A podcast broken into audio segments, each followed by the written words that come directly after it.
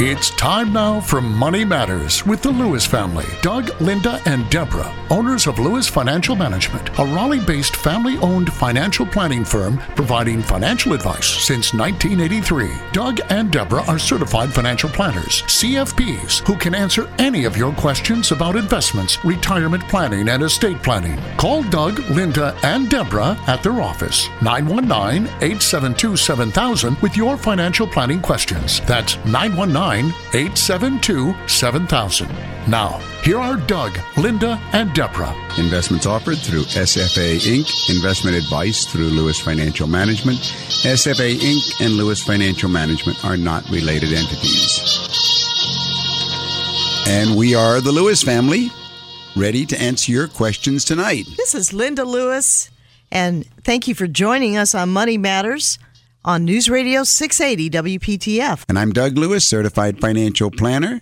And I'm Deborah Lewis, certified financial planner, and we're here to answer your questions for the next hour. Hi, Frank. How can I help you? Um, my question is this: I've been doing a lot of uh, evaluating uh, different types of investment opportunities, and I was talking to someone, and they said that um, if you pay off your mortgage, you know, on uh, your your properties, like I have two different properties. One of them is a rental property. One of them is my own home personal property.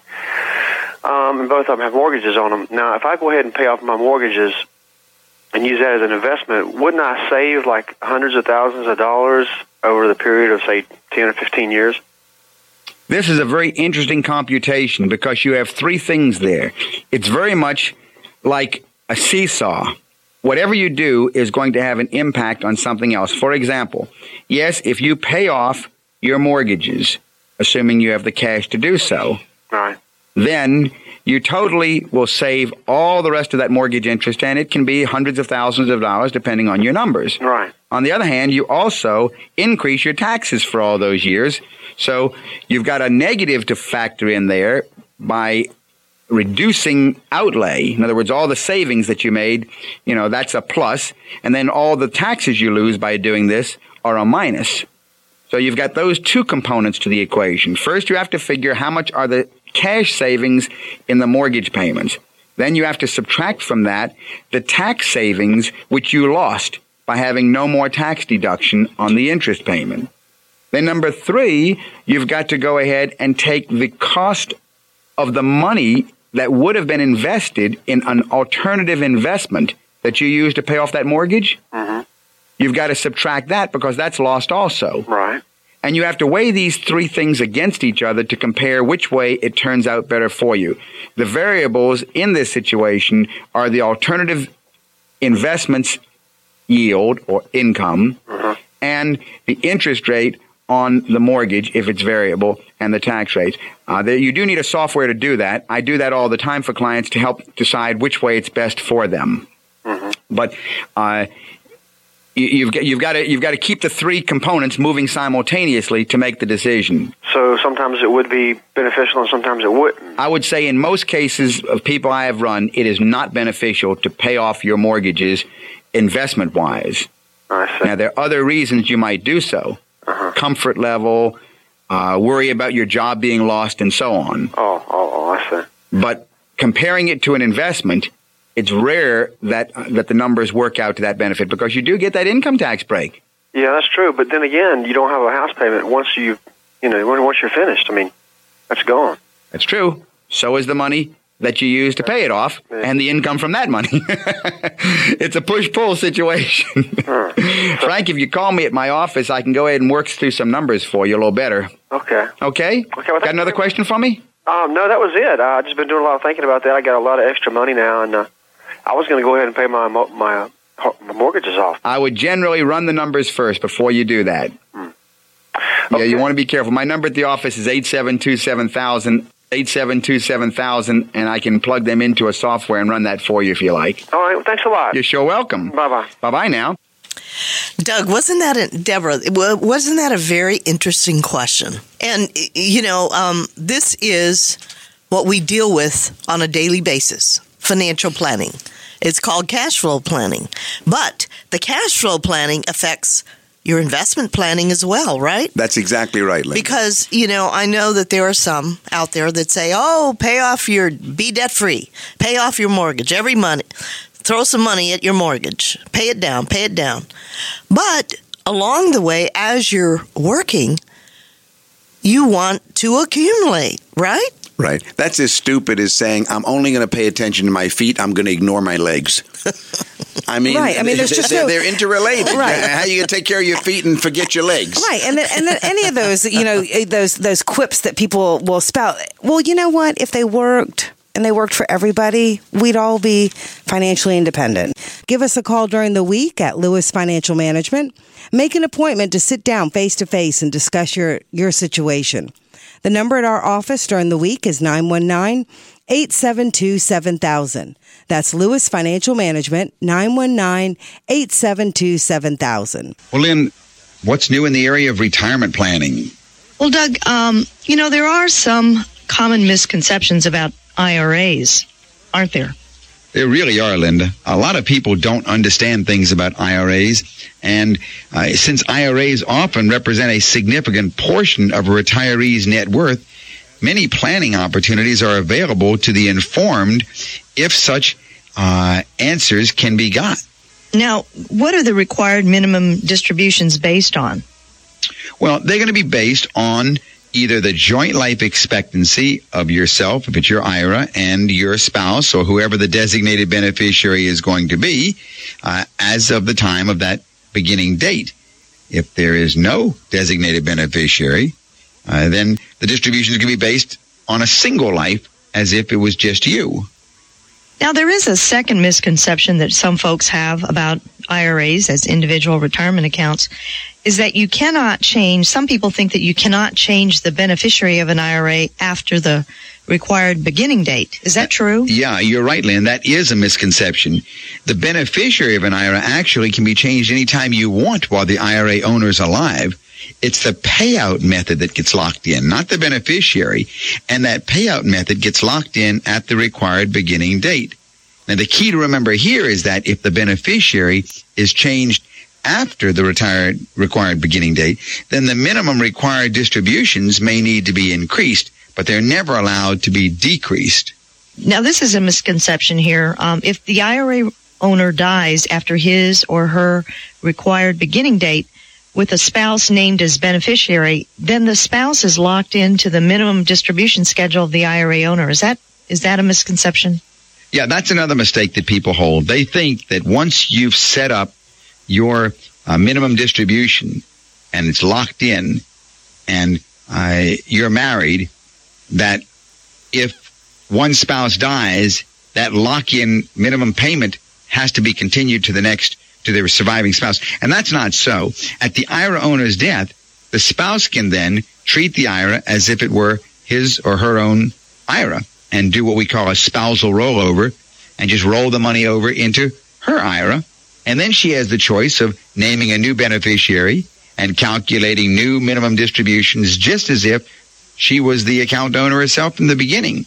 So uh, a lot of people are confused about what has to happen with those minimum distributions on IRAs at death. You can call the office here in Raleigh. That number is 919 USA 7000. That's 919 872 7000. I'll be happy to send you some information. A fourth misconception is uh, that naming a charity or a charitable remainder trust as partial beneficiary of an IRA may be a wise planning decision. Is that true? Well, if you do, it may be a terrible planning mistake to really do something like that. Because when calculating the minimum distributions from an IRA that has multiple beneficiaries, uh, the IRS looks for you to look at the worst case beneficiary for determining life expectancy. And since a charity is not a person, that's going to be the worst case because the charity doesn't have a life expectancy, and so it's going to bump back to single life. Now, uh, there's a solution. There's actually a couple of solutions to this problem. One solution is you can go ahead and break your IRA into a couple of IRAs and then let one IRA, if you want part of it to go to a charity, let part of it go that way. Another way is to use a charitable remainder trust, and I like this one a lot, Linda. I do this a number of times in my in, in, in uh, with my clients, where we set up a charitable remainder trust as the beneficiary of the IRA. You know, if you get a million dollar IRA and you die and you have a spouse, no problem. Uh, she can actually just receive it and roll it over into her own, and there's no problem, no taxes. But at her death now, that IRA is going to, let's assume they've got a $5 million estate. That IRA, when she leaves it to her children, it's going to lose probably uh, $700,000 in taxes out of that million. So the way to solve this dilemma is yes, to use a charitable beneficiary, but use a charitable trust beneficiary.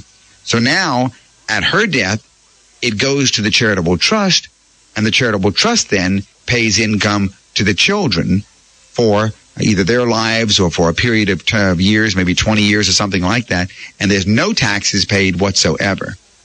Now, this is definitely a sophisticated strategy, isn't it? Oh, yeah. This is, you don't try this one on your own. That's like brain surgery. You, you, you don't do this one on your own. But it works in a wonderful way if you can run the numbers and if you see what's happening there. Okay, Doug. There, uh, now, a fifth misconception is that IRAs invested in mutual funds and CDs are an excellent liquid asset for paying estate taxes. Is that a misconception? That's another one of those big no, no, no, wrong, wrong answer that people have about IRAs. IRAs that are left intact at death can continue to grow and grow for decades. In fact, with proper planning, a large IRA can provide for the owner and the spouse during their lives, and then later provide for the IRA's owner's children during their lifetimes. And if you would like any other information, you can call the office here in Raleigh. That number is 919 USA 7000. That's 919 872 7000. I'll be happy to send you some information. Well, Doug, what's new in the world of estate planning? Quite frankly, Linda, many people think only wealthy individuals need an estate plan. In fact, it may be more important for a person with a modest estate to conserve the maximum value of their assets. An estate is a coordinated strategy for conserving assets you've accumulated during your lifetime and distributing them according to your wishes at the time of your death. Because planning for death is not a pleasant subject, many people avoid developing a coordinated strategy. One that uses different tools or devices such as wills, trusts, contracts, or property titles to distribute property. Real estate, for example, may be distributed by proper titling. Retirement plans and life insurance often pass according to beneficiary designations. An estate plan can also take into consideration special circumstances, such as care for aged and infirmed parents, a disabled child, or gifts to a favorite charity. The cost to settle your estate generally fall into three categories. Number one, administration and probate costs, including attorney's fees. Number two, federal estate taxes. And number three, state inheritance taxes. In most cases, these costs can be reduced or eliminated by careful planning. Review your plan periodically to reflect changes in your personal situation and changes in the law. Property left outright or in a qualified trust to a surviving spouse is not subject to federal estate taxation under the unlimited marital deduction rule. Tax laws are complicated and change often. The time to get answers isn't in the distant future. The time to get an estate plan together is now. Find a certified financial planner who can help you with your estate or someone else will after your death. Seek competent financial advice, and if you have any financial questions, call me at 872 7000. That's 872 7000. And remember, your financial future is at stake. Mark? Yeah. Doug Lewis with Money Matters. How can I help you? Uh, Doug, I got want to give you my situation real quick, and I'll try to be brief. Uh, got married about a year and a half ago. Just sold a house. We're moving out of town, actually out of state. Um, and I've got a uh, got about thirteen thousand in cash. Just got the house sold as well as uh, got my yearly bonus. And I'm wondering, you know, I've got a little bit of debt, about five thousand dollar consumer debt. You know, tw- paying twelve percent on it. Um, how do you? How should I? And I also got uh, one car payment. It's only six months away from being completed, and that's it. It's my wife's car. Um, how should I proceed from this point? How old are you? I'm 26. 26 years old. You married? Right. Children? No. Married, no children. Wife working? Yeah. Yeah. What's your combined income? Let's see. Uh, I'll make let's say 56, about 39. I guess about 95. Ninety-five thousand. That's a good income for. You know what you guys are called, don't you? Dinks. Yeah, I've heard that. Okay, dual income, no kids. That's dinks. right. I've heard that. Okay. Well, for a couple of dinks that are making ninety-five thousand and only twenty-six years old, I'd say you could afford to be a little aggressive in building your wealth portfolio. Now, that means that you also have a tax problem, and you could go. You could afford to go ahead and have a maximum leverage on your home. What type of home are you going to buy? Well, that's what. Let me let me mention this too. Uh, I'm enrolled in a 401k plan with my corporation, Uh huh. and they're taking six percent of my salary and deferring it, and they match it 75 cents on the dollar each year. Uh huh. So that that's a fund. I think I put like, uh, oh, I guess it's uh, it'll be about 250 300 dollars a month this year out of each of my two paychecks. Uh, what kind of work do you do? Uh, I work for a major corporation. Uh, it's it's managerial. Uh, my is about 56. Probably grow to 60 next year. Uh huh. You know, just just modest. Okay, but you're on a salary, not commission. Well, I'm salary plus bonus, so Salary plus bonus. I made about uh, averaged about nine thousand dollars in bonuses last. You know what I would do? I would keep your house modest. I'd say go as modest as you can. You got two problems with that because as soon as you go with a higher price home, it's a bigger home that requires more funding. You're into a higher lifestyle. Your wife's going to have to go ahead and see if she can get a new set of china and nice crystal and this and that. And she's got to keep up with the neighbors and so forth and so on. And before you know it, you're running the race that all the doctors are running. You know what I mean? Yeah, and I'm not ready to get in that race. Right. And nobody ever says they're ready to get into that race. But what happens is, as soon as they take that first step, they move into a fancy neighborhood, get a nice home worth a hundred, two hundred thousand dollars, and right away they're at it. I would keep that low, especially if you're in your twenties. And I would work on accumulating wealth. It's a lot of fun to watch it build. Really? Uh huh. Well, like I say, you, you got my my current status. I've got about thirteen in cash, Uh huh. and I've got about six thousand dollars in consumer debt. What would you do? Would you try to pay off that consumer debt, put put the rest on a down payment, and then just start adding increasing your monthly? Uh, If I could, fu- that kind of thing. if I could fund, uh, if I could qualify for a 95% or a 90% mortgage, I'd take it, and then I'd start, uh, I'd start building your portfolio because uh, you don't have a lot to start with. How how can you? Uh, well, I do have a couple of holdings. Uh, I've got a, an IRA that's worth about thirty-five. That's in stocks. It's self-directed. How'd you get 35,000 in an IRA? Uh, thirty-five hundred. Oh, okay. Thousand. Thirty-five hundred. All right. Then I've got a um, I've got a money market account with a thousand in it, and uh, got about stocks worth, uh, you know, just stocks that I hold worth about oh about a thousand dollars or so. So I got a little bit of a small portfolio, you know, just just barely beginning here. Call me at the office, 872 7000. That's my office number, 872 7000. Uh-huh. Uh, I can pursue it further with you. Okay. Thanks Okay? A lot. Okie doke. Bye-bye. Thank you, Mark. Appreciate your call. You're listening to Money Matters on News Radio 680 WPTF. Thank you for joining us. What about revocable living trusts? Well, revocable trust, these can be a very attractive strategy to solve clients' needs. A revocable trust centered estate plan offers many benefits that a plain old last will and testament can't do. Trust centered plans are better for clients, and uh, we like them a lot in our office. But understanding the benefits of a trust centered estate plan is important. So, are there a few things that a trust can do? Yes, there are four investment management advantages of revocable trust. So the first thing is a revocable trust helps you faithfully implement your investment and distribution strategies. Custodians freeze accounts that are owned individually by a decedent, which can complicate asset management process, especially if you're tactical or are making periodic distributions from your investments.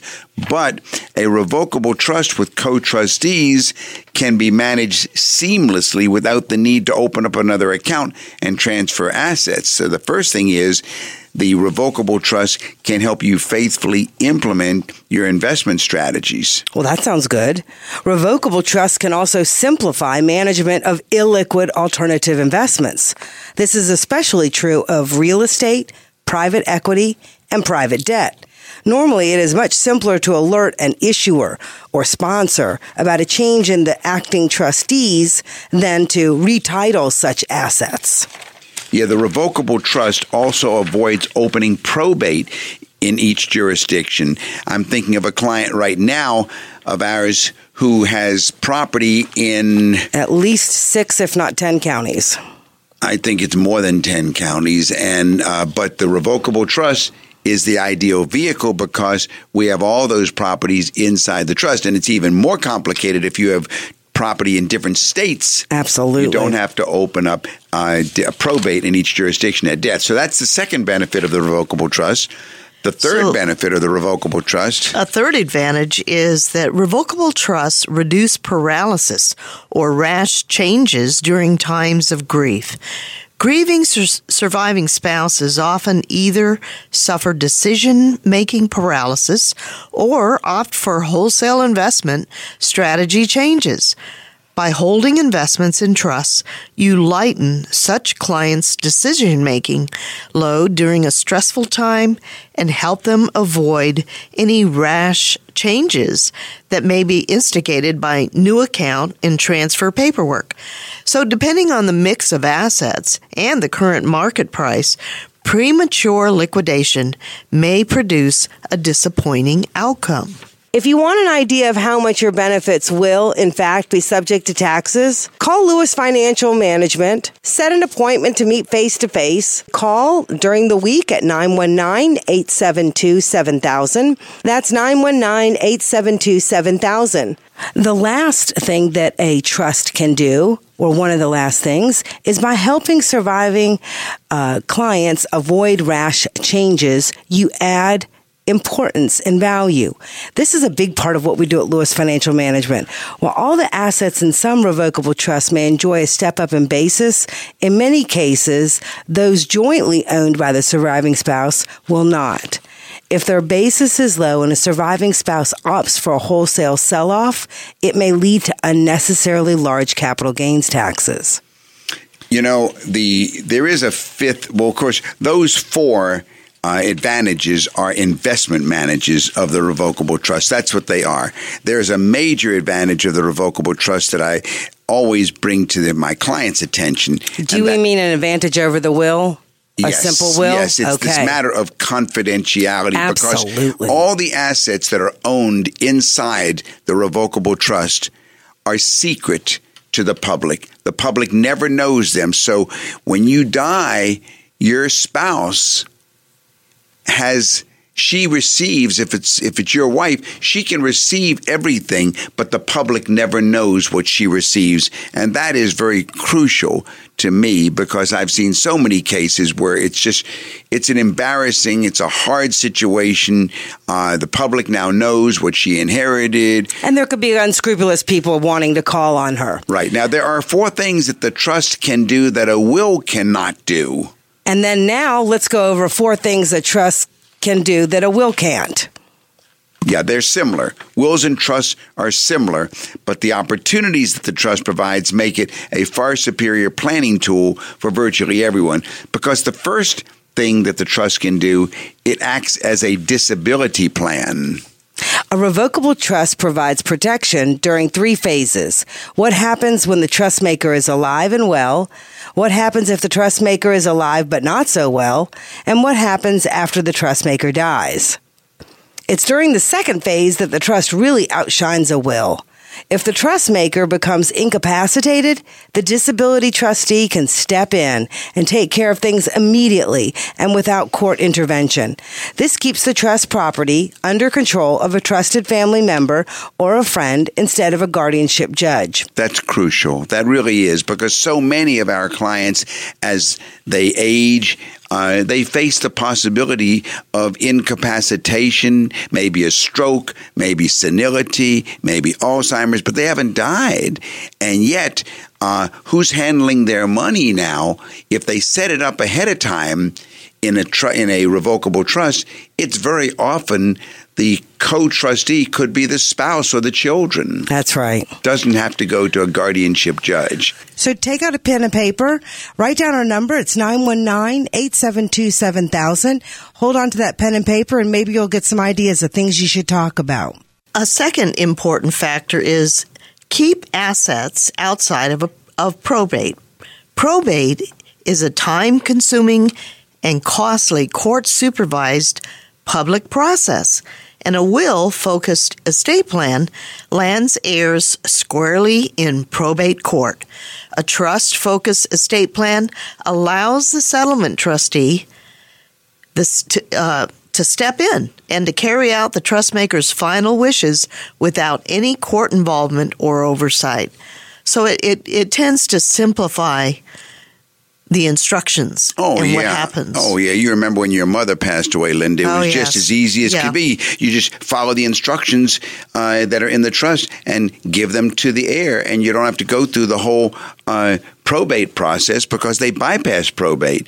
Now, the third benefit of the trust over the will is it keeps a minor's inheritance outside of guardianship. A trust for the minor can be created in a revocable trust and named as the beneficiary of the account. This allows the client to decide how long the trust is going to continue. Maybe age 25, 30. A lot of times we have clients that say they want to keep it to age 45 or 50, maybe Or- even for the lifetime. It doesn't automatically become the the uh, the minors at age 18. That's right. Another thing that a trust can do that a will can't is keep final wishes private. A will filed for probate becomes a public court record, which means anyone, including predators and your competitors, can go down to the local probate court and read wills and other probate documents. On the other hand, a revocable trust is a private document that remains confidential during life and after death. You know, so this is, you know, a, a, a topical issue, and you don't have to be wealthy to implement it and really receive some real benefit of talking with someone. Is it a will or is it a trust that I should have? but one of the things we're also looking at is how up to date are their estate plans? Yes. And it's true that uh, it, it, many folks do procrastinate, and even some of our senior citizens, and wait until late in life to even address estate planning issues. So if you're out there listening and you've got a question about your estate plan and whether or not it's time to have a second look at what you've got in place, and maybe you have concerns because maybe you've got an elderly parent who's, or even a spouse who's going through uh, the beginning stages of dementia or Alzheimer's. Work with a certified financial planner that can assist you in looking at your personal situation and have comfort that what you're doing is in line with the goals and the objectives that you have for your family and your loved ones. This is Deborah Lewis. Our number at the office is 919 872 7000. 919 872 7000. Like any profession, the investment industry has its own vocabulary, and that can be confusing and sometimes even off-putting. It's worth your while to become familiar with this specialized language. Not only will you feel better equipped to communicate your needs, but you can be sure those needs are actually met. All right, so let me give you a, a term, Deborah. Okay. How about the term fiduciary? It means annuity salesman. all right. A fiduciary, in all seriousness. When you're paying for advis- advisory services, it should be clearly stated that your financial professional is working in this capacity. A fiduciary must act in the best interest of his client and avoid any conflicts. For example, he can't make recommendations that produce higher commissions for himself or his firm. So do your research and ask questions about licenses, certifications, and compensation, and then get it in writing. That's what we do at Lewis Financial Management. Get it in writing that your individual is a fiduciary required by law to put your interest first. All right, another topic, another uh, um, term that confuses people with regard to risk is what we call interest rate risk. You know, here, conservative investors often buy bonds because they think that they're safe. But fluctuating interest rates can pose a risk. For example, if interest rates rise, bond values typically fall. So again, call us at Lewis Financial Management about further diversifying your portfolio mix to reduce your risk. Now, another term that is often confusing is the sequence of returns risk. And this was uh, highlighted in many of the seminars that I was attending. Really? Yes, because this is where the focus on retirement income needs to be uh, stressed. Too many years of negative returns at the start of your retirement can substantially damage your nest egg, perhaps to the point where you won't recover the loss. And this, Doug, is when you are fo- uh, stressing so many times to clients in our office, listeners on Sunday night, you need to live off the eggs. Don't kill, kill your, your chickens. chickens. And if you do kill too many chickens, it's this sequence of returns risk that you are feeling. It's the reduction of the amount that you'll be able to withdraw over your lifetime. This is a major concern for today's retirees. Many of you are counting on your investments to provide most of your retirement income. It's not social security income. The pension may be gone. It's investment income. And unfortunately, it's simply a matter of timing and something over which you have little control, which is one more reason why you should work with us. Doug Lewis, Certified Financial Planner, Deborah Lewis, Certified Financial Planner. Call us at Lewis Financial Management. There's another set of terms that's very interesting and confuses a lot of people. It's the difference between risk tolerance and risk capacity. So risk tolerance is basically your emotional ability to withstand losses to your portfolio without panicking. Well, if that's risk tolerance, Deborah, what's risk capacity? Well, risk capacity is a bit different. It's your ability to take a loss without it affecting your lifestyle. Or it could be your need to take a bit more risk in order to grow your nest egg so that it meets your financial needs. It's useful to know both your tolerance and capacity to avoid making knee-jerk decisions during market fluctuations.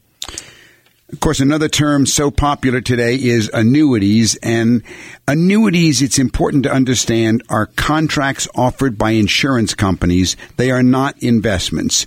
No matter what they tell you, they are insurance contracts offered by insurance companies to uh, uh, to cover risk transfer If you need help, call me, Deborah Lewis, 919 872 7000. 919 872 7000.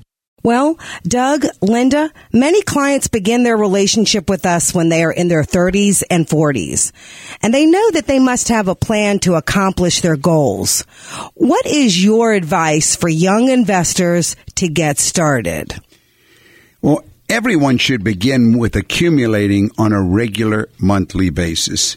This accumulation should begin with an emergency fund, then a retirement investment plan, and then a personal investment plan.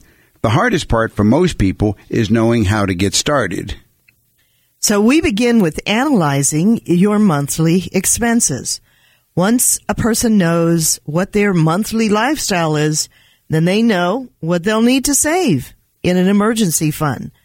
And your emergency fund should cover the number of months that you think it would take to replace your job.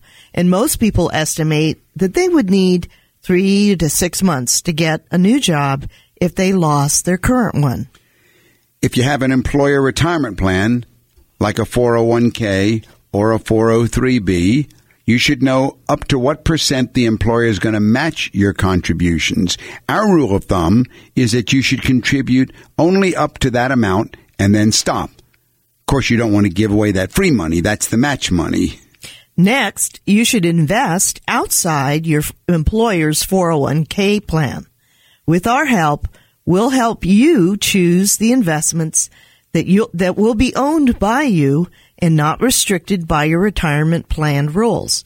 And this will give you access to the whole wide world of investments, not just those that are available to you in your 401k. All right, so let's take an example of a recent client. Uh, as I recall, they were in their 40s. I think he was 45 and she was 42. They had a combined family income of 165,000. He made 90,000. She makes 75,000. They've got two boys, 12 and 7 years old. Their recurring monthly gross income is 13,700 and their recurring monthly expenses are 6,000. They're both contributing up to the match in their 401ks and no more. They've already saved 20,000 in their emergency fund. So after we had analyzed this amount for them, they then set up the goal of investing on a monthly basis into a personal investment portfolio of investments at the rate of 2000 a month. Now this 2000 a month is going to go into a growth and income mutual fund, and as this investment increases, then we're going to add another mutual fund. And with this monthly investing plan in place, if their investments average 7% average annual return over the next 15 years, this 2000 a month is going to accumulate for them about $375,000 outside of their IRAs. We'll monitor this for them month by month as well as their 401ks. We will stay with them along the way as they achieve their goals of financial independence. And that's just the way we do it. Yeah, you know the the beauty of that scenario is that most of us fit into that typical category. So most of our clients who are coming to us in their 30s and 40s feel a lot like you. If you're listening tonight and you're thinking, wow, those aren't super high earners. Those are folks just like me who have real responsibilities, boys who are going to need a college education. They have real expenses and their goal was $2,000 a month with the goal of, of course, over the next five years, getting it up to about 4,000. But they saw the benefit of those retirement plans growing as one portfolio and this personal portfolio having the ability on a month by month accumulation to be twice the size of what they could accumulate in both their 401ks. Beautiful. And at that point, they could really see themselves retiring in 15 to 20 years. And if you would like to schedule an appointment, or maybe you want a second opinion about your current asset allocation, call us at Lewis Financial Management. Comprehensive financial planning is what we do every day with our clients, and we'll, we'd love to help you. Call us to schedule your appointment at 919-872-7000. That's 919-USA-7000 and visit our website at dougandlinda.com. Doug, Deborah, you know, some of our uh, clients over the years, um, especially those that, that purchased long-term care uh, policies in the earlier years, do have these benefits at their fingertips because they, they bought it, they purchased a policy when it was affordable. Right. Now, policies for long-term care are these days more expensive. And they've cut the benefits. And the, you know, there was one at one time you could get, uh, first day coverage. Now it's like a 30, 60 or 90 day waiting period before your benefits begin. Right. So And in some- lots changed. And in some cases, you know, by the 90th day, you're already being discharged from rehab. And, you know, there, there are some patients or, you know, some clients that have become patients, whether it was because they had to have hip surgery or maybe they were out walking the dog and they fell and they broke their leg or whatever the situation is that, that, uh, these costs are real costs.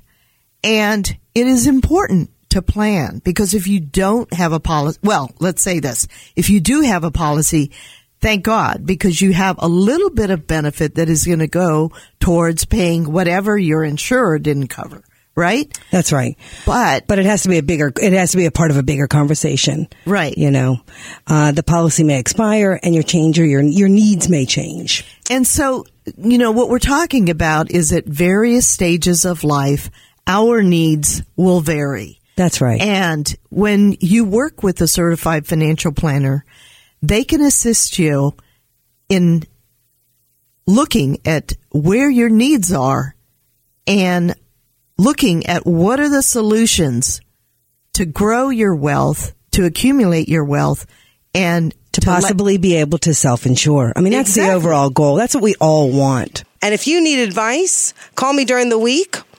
919-872-7000. That's 919-872-7000. Let's take another caller, Doug. Well, Charles, this is Doug Lewis, certified financial planner, and how can I help you this Hi, evening? Mr. Lewis. Uh, How are you? Perhaps, I, I'm well, thank you, sir.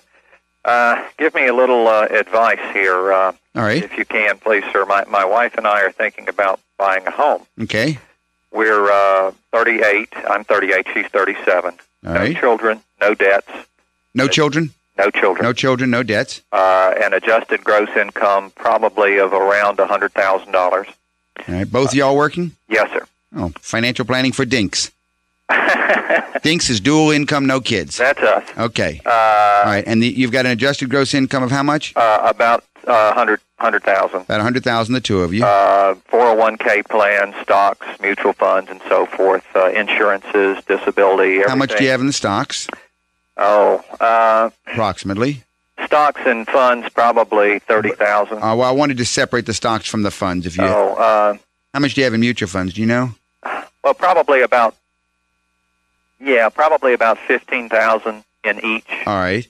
15,000 stocks, 15,000 in mutual funds. What else did you say you had? Uh, and probably about uh, 30,000 in money market, uh, in a money market account. 30,000 and in money CDs. market. And CDs. Anything else? Well, we've got uh, you know our retirement plans, uh, money purchase plans, uh, uh, insurances, and things like that uh, that are that are doing real well. I'm not sure exactly the, the figures that, that all of those accounts might be worth. What are your living expenses running, Charles? Um, well, they're they're minimal. Frankly, we we, we rent a home. Uh, we pay six hundred dollars a month rent, and uh, Wait a minute, something doesn't make sense to me. If you're earning $100,000 and all you've accumulated is $30,000 in money market and 30000 in stocks and securities, you've got you, you must be high spenders, not low spenders. no, well, uh, I mean, where's the money going? we we have not been earning that more than about uh, two to three years. All right. uh, because I just uh, finished uh, uh, college. Oh, okay. Uh, my I finished my doctoral program and just have really begun my profession I about see. you know 30 age 33 34 Okay. All so right. That, uh, I'm a late bloomer if you will all right. Well, that expl- that explains something. Okay. Okay. So your living expenses are running about how much?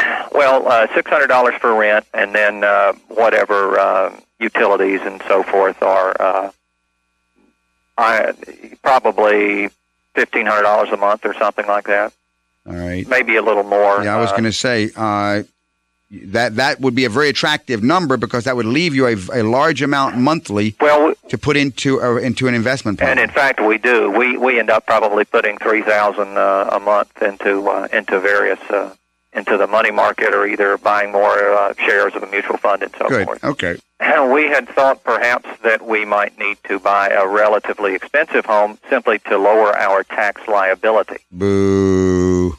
Okay. It's not a tax shelter. A home is a shelter, not a tax shelter. It's a place where you live in. If you want tax shelters, there are good tax shelters out there today. There are oil and gas drilling deals. The limited partnership, All of all of those are out there, and you can and, and and you need to work with a certified financial planner to address the tax reduction need that you're talking about. But don't confuse it with the other need. You should buy the cheapest house that you think you'll be comfortable living in. Well, you're you're that's that's a point well taken. You you don't build wealth uh, owning a half million dollar home and, and driving two uh, two Lexuses or Mercedes. That's exactly right. That's exactly right. You want to go ahead and look at your new status in life from a future goal, identify the financial independence year. Right, right. You want to come backwards I to that. Retire. All right. Uh, All of those numbers, those are numbers that you need to work with a certified financial Right. planner to tell you how much should be set aside monthly to reach that goal We're we're trying to do just that. and keep the house from hindering your progress. And Okay. Good advice. And Charles, if I can send you any information, if you'd like, you can call me at the office. Okay. Our number's 872 7000. 872 7000. Thank you, ma'am. Okay, and thanks for Thanks for calling. your time. Well, Debs, what else is new in the world of investment planning? We talked about retirement planning, estate planning. What about investment planning? Well, you need to know what the right mutual fund mix is for you. And there's several types of mutual funds. So, Doug, why don't you and I go through uh, a handful of them that are out there in the big broad categories? First of all, there are growth funds. Right. Growth funds are going to seek growth of capital over the long term by investing in companies with a history of rapidly growing earnings and generally higher price to earnings ratios. Growth funds are going to be more volatile than bond or money market funds. That's right. And so growth funds are the first type we think of, but then there are growth and income funds. And whenever you hear the term income attached to a mutual fund, think dividends off of stocks. So a growth and income fund seeks growth of capital as well as current income.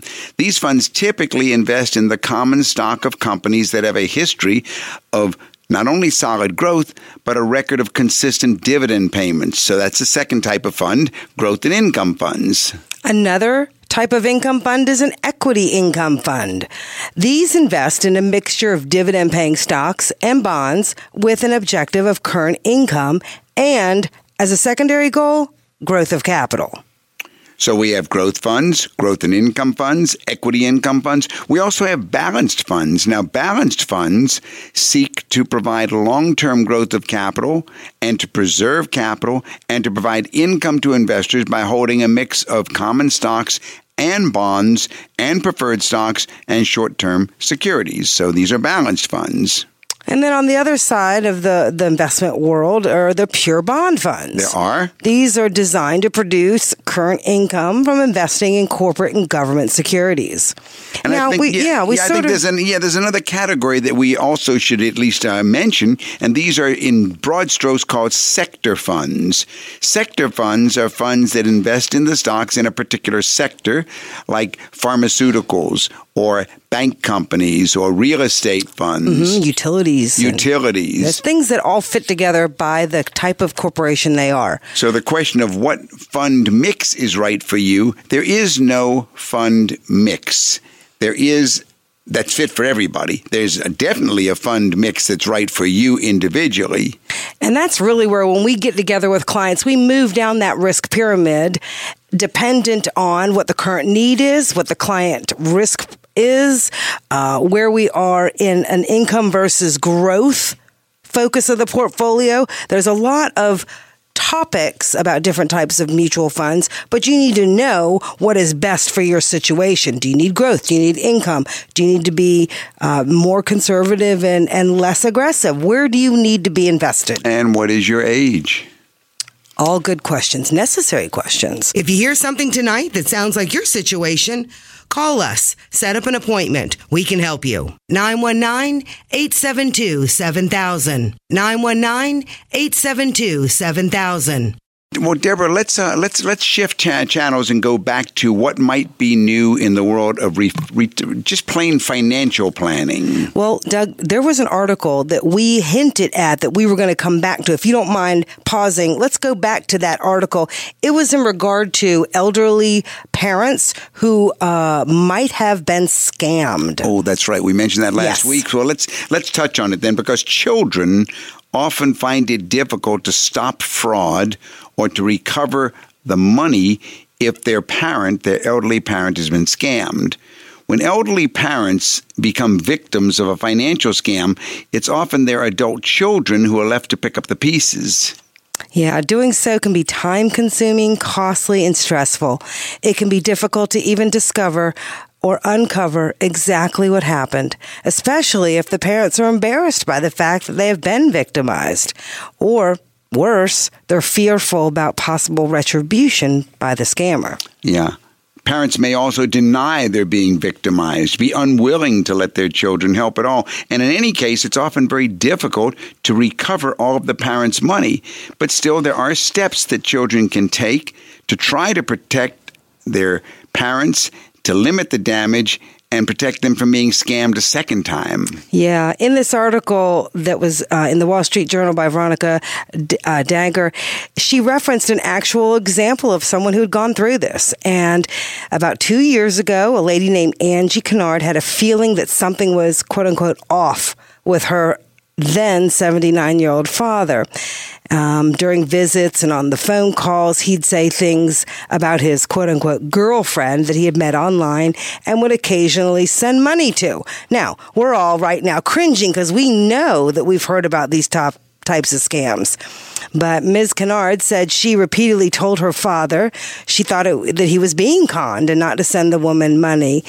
Um, and she asked him to give her power of attorney so that they could act on behalf of and help manage his financial affairs. But he refused. Yeah, he said, or she said that he was mad that I was trying to interfere with his personal life, and the scammer would make him think that all I wanted was money. So she decided to seek guardianship of her father's health and financial affairs, which would enable her to make decisions for him about those issues. So she had him evaluated by a doctor, but the doctor said he was fine. And then she talked to some lawyers, and the lawyers told her that she stood no chance of convincing a judge to give her guardianship. And it was only after her father had been hospitalized after a massive stroke that he gave her power of attorney, and she discovered the extent to this scam. Yeah, it is so sad that it took uh, a stroke to make him give her that power. All told, she says that her father had sent the woman over $700,000 during the two years, and he basically or essentially had given her his entire life savings. So when a parent has been scammed, empathy for the victim is a key initial step to start moving forward in the most productive way. Situations where family members are angry at the victim make it more difficult to identify the cause of the victimization because the victim can shut down totally. This is Deborah Lewis of Lewis Financial Management.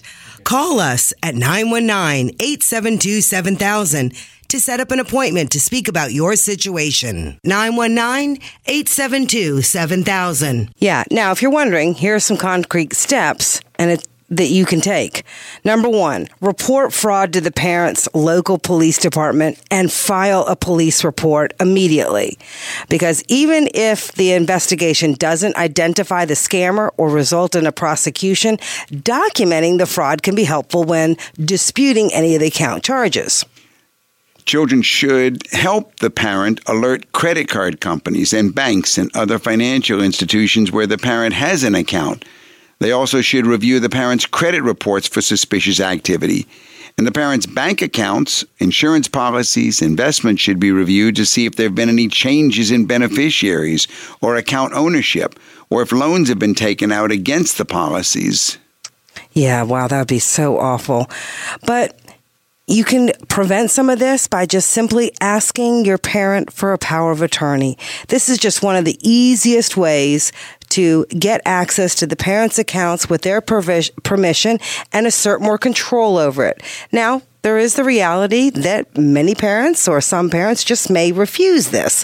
And that's what you were alluding to earlier, Doug, when you said you can prevent a lot of things to go wrong when there's a very properly written revocable living trust. Yeah, I wish that uh, the, that the Kennards and, and her dad, and I wish they had been our clients ahead. He had been our client ahead of time. Right. We would have had all of this prevented you know, children can help prevent parents from being conned in the first place by educating the parents about possible scams, regularly communicating with them, and noticing any changes in their behavior, such as a sudden fear of losing their home or submissiveness towards a caregiver, which can help catch a scam in its early stages.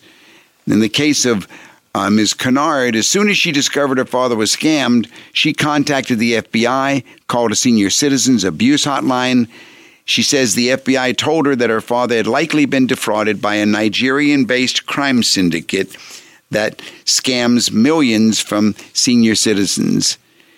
It took her four months. Four months she took off from work to handle her father's affairs. She packed up his apartment after the stroke to move him closer to her, spent hours battling insurance companies, navigating Medicare and Medicaid. She spent weeks trying to find a Medicaid nursing home for him since she couldn't afford to pay a home or remodel her own home. Her father died very recently. How sad. And it all could have been prevented if he had had a revocable living trust. Right. With a with proper a, with, advice. All right. Proper documents. Right. And Re- proper, uh, I guess, a ch- child knowing how to implement. And if the if the document, if the revocable living trust had had a, a disability, a disability panel. panel. of the children, wouldn't have had to go to see a doctor to prove him incompetent, and it all could have been provoid, uh, avoided, prevented. Well, I think that's our show for tonight. We want to let you know that uh, you have a lot at risk. Your money matters because your financial future is at stake, and we are here to help you. We've been helping people for over 30 years. That's what we enjoy doing. Uh, call us at the office at 919 872 7000. And uh, remember, uh, we're here. We're the Lewis family. We're here to help you. Again, your money matters because your financial future is at stake. You've been listening to Money Matters with Doug, Linda, and Deborah Lewis. Money Matters provides you with a personal financial hotline on any subject where money really matters. For more information, you can call Doug, Linda, or Deborah in Raleigh at 919 872 7000. That's USA 7000. Listen again next Saturday and Sunday at 5 p.m. for Money Matters with the Lewises on 680 WPTF.